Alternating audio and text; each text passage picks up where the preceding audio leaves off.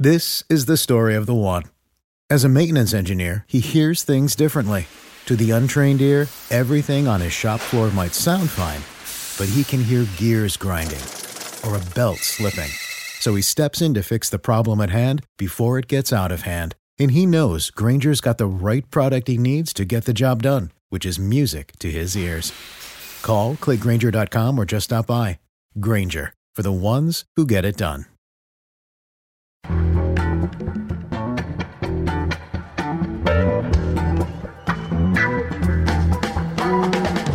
This is Start Making Sense, the weekly podcast of The Nation magazine, and I'm Jon Wiener. The recent fires across the Pacific states demonstrated some of the effects of deepening climate change, but some of the most far reaching effects are being felt by poor people in low lying island nations. Thanks to the lifestyles of the wealthy of the world, almost 200 million people will need to leave their homes as seas rise and increasingly severe storms hit. That's according to the National Academy of Sciences. Poor people have already been trapped by climate disasters, among other places, in the Bahamas. Sonia Shah went to the Bahamas after Hurricane Dorian. That was a Category 5 monster that hit in September 2019, a year ago. She wanted to see what's happening in one low lying set of islands. Sonia is an investigative journalist and author of critically acclaimed and award winning books on science, human rights, and international politics. Her new book is The Next Great Migration The Beauty and Terror of Life on the Move. She's been a writing fellow at the Nation Institute and the Puffin Foundation. Her writing has appeared in the New York Times, the Wall Street Journal, Scientific American, and The Nation. She's been featured on Fresh Air with Terry Gross and other NPR shows, as well as CNN, Al Jazeera, and BBC. Her TED Talk on malaria has been viewed by more than a million people. I'm one of them. We reached her today in Baltimore. Sonia Shah, welcome to the program. Thanks for having me. Well, we think of the Bahamas as an island vacation paradise and a tax haven for the wealthy. It has no income tax, no capital gains tax, no inheritance tax, no tax on corporations. But the people you visited several months after Hurricane Dorian hit were not high net worth individuals. No, they were not. I was focusing mostly on the Haitian community there, which is actually the biggest minority group in Bahamas.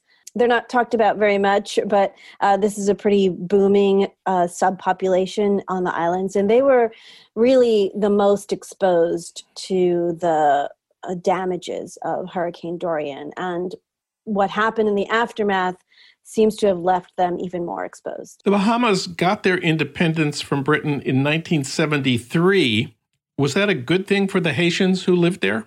I mean, it's an interesting question. I mean, I think there's a very deep seated feeling in Bahamian culture that they are very different from other Caribbean peoples and very different in, in particular from Haitians. And I think that was part of developing a national identity for people in Bahamas after independence. So, to distinguish themselves as separate from other Caribbean people and other Caribbean minorities that were present in the islands, they really had to come up with a new way of thinking about themselves. And a lot of that seems to have been about distinguishing between the Haitian people who are seen as people from, you know, a country that had a very violent revolution that were sort of, you know, less civilized than the people of the Bahamas. And, and that was a very important part of sort of nation building at that time because there wasn't really uh, otherwise a, a very strong sense of national identity in Bahamas. Haiti is something like 60 miles to the southwest of the Bahamas. On the other side of the Bahamas is Miami. So if you're in a boat going from Haiti to Florida, you probably pass the Bahamas. I learned from your piece in The Nation that U.S. Immigration and Homeland Security has noticed this fact about the map. Oh, yes, they have. And so, you know, Bahamas is sort of the main landmass between Haiti and the United States. And so, Bahamas has become very important in terms of um, the U.S.'s effort to control Haitians' arrival in the United States, and even their capacity to make a asylum claim if they so desired. So, you know, the, so Bahamas has played a really important role in um, helping U.S. border border patrol, Coast Guard, and other agencies to repel Haitians from reaching the United States in the first place, whether it's you know getting security aid or you know there's Coast Guard and other American official agencies that are present all over Bahamas, sort of patrolling their seas and, and making sure that the Bahamas themselves don't allow any Haitians to come into the country in a way that would make it easy for them to then reach Florida and the, and the rest of the United States. Let's talk now about Dorian. Of course, when Dorian headed for the Bahamas, the, the rich white people took off in their private jets or helicopters. Uh, category five means 185 mile an hour winds. What was it like there for the people who who couldn't leave? Well, that that was an an ama- amazing stories to hear about when I went back. Of course, I mean most people who didn't leave probably died, um, and there hasn't been a very good uh, record of how many lives are lost you know, of all the people who are living on these islands, there was the Haitians who are mostly the workers who are kind of, you know, cleaning the hotels and tending the gardens of the second homeowners and resorts and everything that are on these fancy islands. Um, and then there's a tourist, and then there's this, uh, you know, a, a local Bahamian population um, without Haitian ancestry, and those people mostly evacuated. So, people, you know, there was a, a, emergency evacuation order, so most people were able to leave. But from what I could piece together, the Haitian communities were pretty much just full. You know, right as Dorian was bearing down, and these are people who had lived through many hurricanes in the past, of course. You know, but almost everyone I talked to who had survived it said that this it was it, w- it wasn't even like a hurricane. It was like something completely new to them.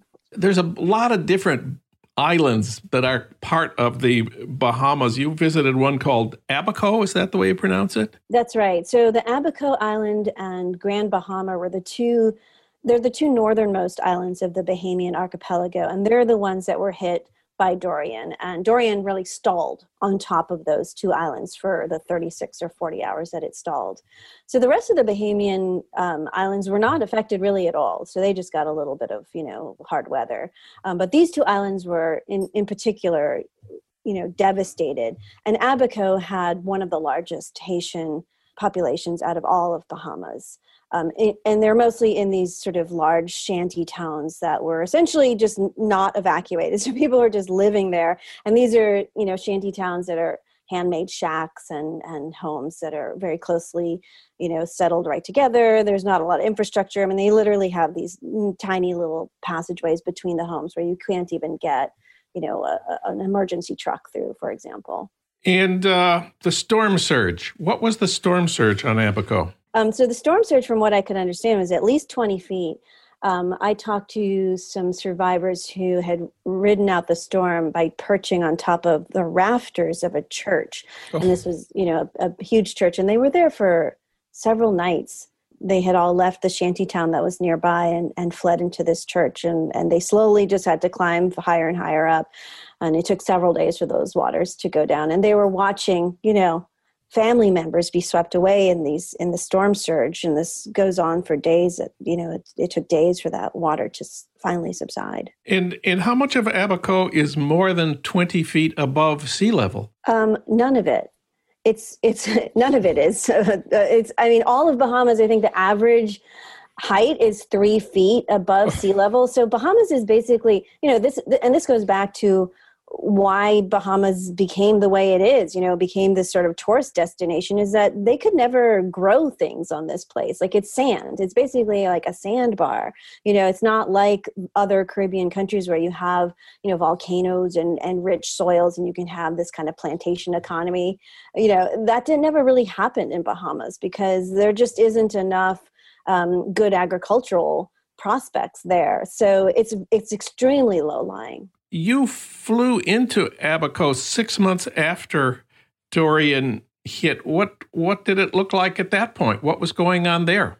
So, so when you, you when you fly over it, it, it really just looks like a, a, it literally just looks like a sandbar. It does you don't really see a lot of land, and then that's especially true now because so many of the trees have been um, felled by Dorian's winds. So, so when you and and then you land there, and you know there's still just a lot of debris. At least when I was there six months ago, there was it, it was just piles of debris everywhere. The airport had been cleared out, so you could land in the airport, and the roads had been cleared.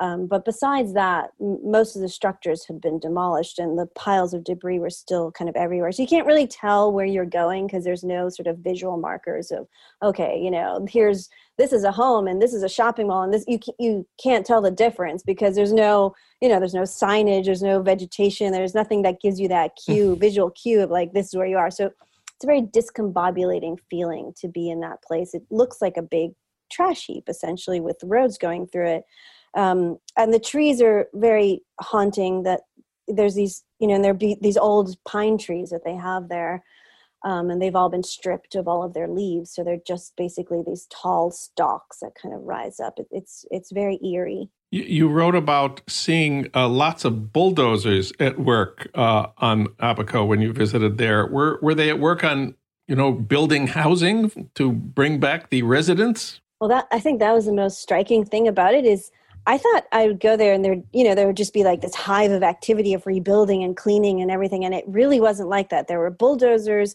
in a few places, and these were the Haitian, the remains of the Haitian communities and shanty towns. Other than that, there was very little going on in terms of cleaning up or rebuilding, at least when I was there. And this was, of course, six months after the storm had had you know had ravaged the place. So the co- government seemed to have been um, very quick to get back into Abaco and to clear out all the debris from the Haitian communities. Their neighborhoods had been absolutely cleared of every last stick of debris encased in fencing, new fan, new fencing with barbed wire on the top. Mm. but other than that, it was everything else was just like as if the storm had just happened. Now, I, I know that the survivors of Hurricane Dorian included many people who tried to get into the United States eh, because we know about this because President Trump talked about them. What, what did he say about that? Some of them did get to Florida um, sort of right after the storm. Um, and that's when tr- President Trump said, well, we're not taking anymore. We're not going to offer them even, you know, the TPS status, uh, the temporary protective status that is generally given to people who are, you know, surviving these huge traumas. And he said something like, "Oh, you know, we can't let them come over because there's uh, very bad people among these survivors." And this, you know, his whole mindset is so shaped by the 1980s and 90s, and and that was when there was a, you know, very active drug trade that was going through Bahamas, and and I, you know, I think that's sort of how he was characterizing them. Very bad people. Mostly the refugees from the storm ended up in Nassau uh, in the Bahamas. How has that worked out? Well, many of them were afraid to go to Nassau, um, which is why they didn't evacuate to begin with. Um, then, after the storms, some of the survivors were able to get to Nassau. And Nassau is the capital city, of course, it's on a separate island from Abaco and they were put up in shelters, government run shelters, which were re- repurposed gymnasiums and things like that. And um, I went there and talked to the talked to some of the people who are still there, and there was sort of a steady stream of hurricane survivors who were in those shelters, just abandoning it because they were they felt they were being treated so badly there.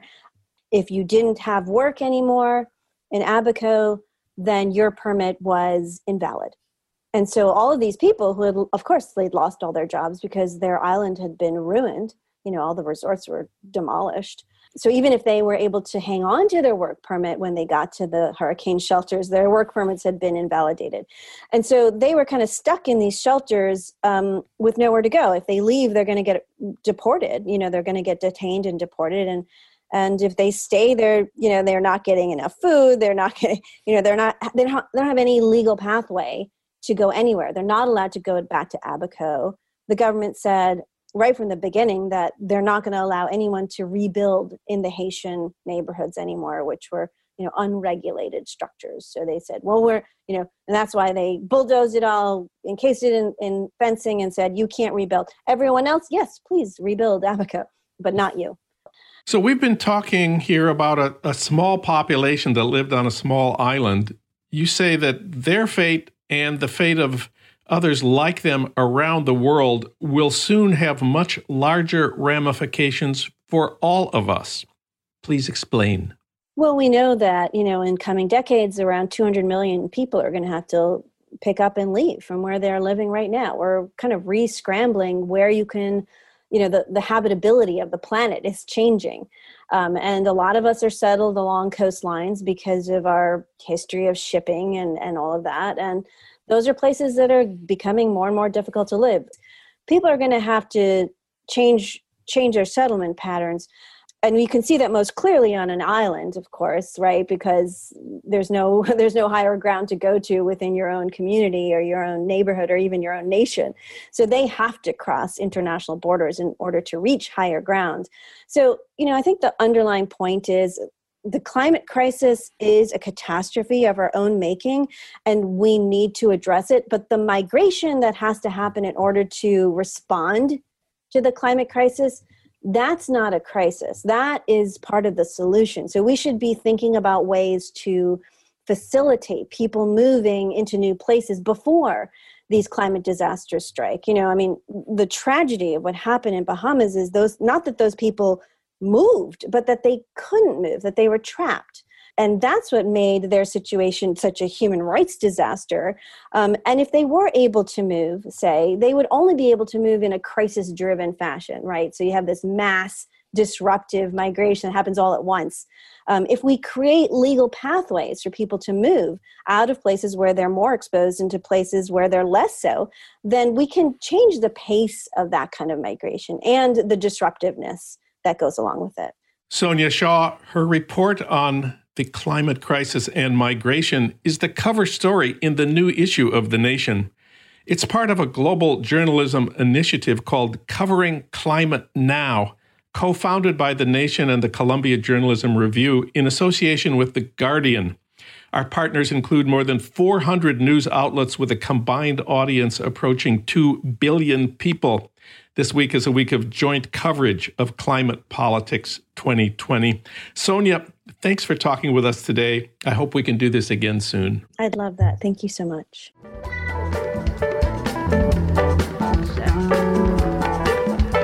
You've been listening to Start Making Sense, the weekly podcast of The Nation magazine. You can hear more interviews like this one at thenation.com, and you can subscribe to Start Making Sense at iTunes Podcasts, Pocket Casts, Stitcher, or wherever you get your podcasts. I'm Jon Wiener. Thanks for listening.